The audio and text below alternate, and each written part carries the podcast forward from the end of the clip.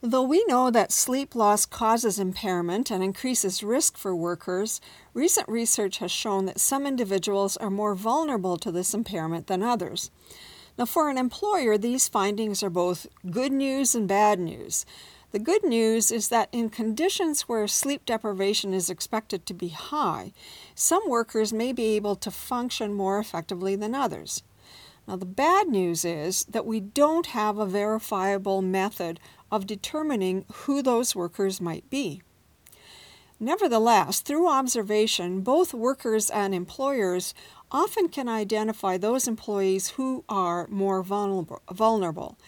These workers may be napping more often, experiencing injuries, making mistakes, or missing work and getting sick more often.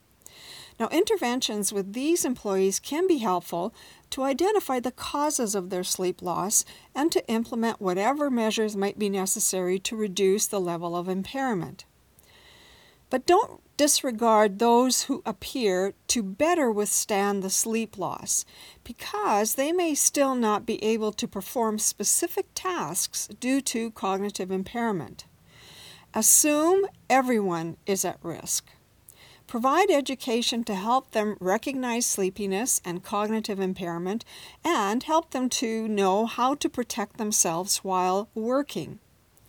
And with more research, we may be able to more conclusively identify the more vulnerable and personalized strategies for everyone. But that's still to come.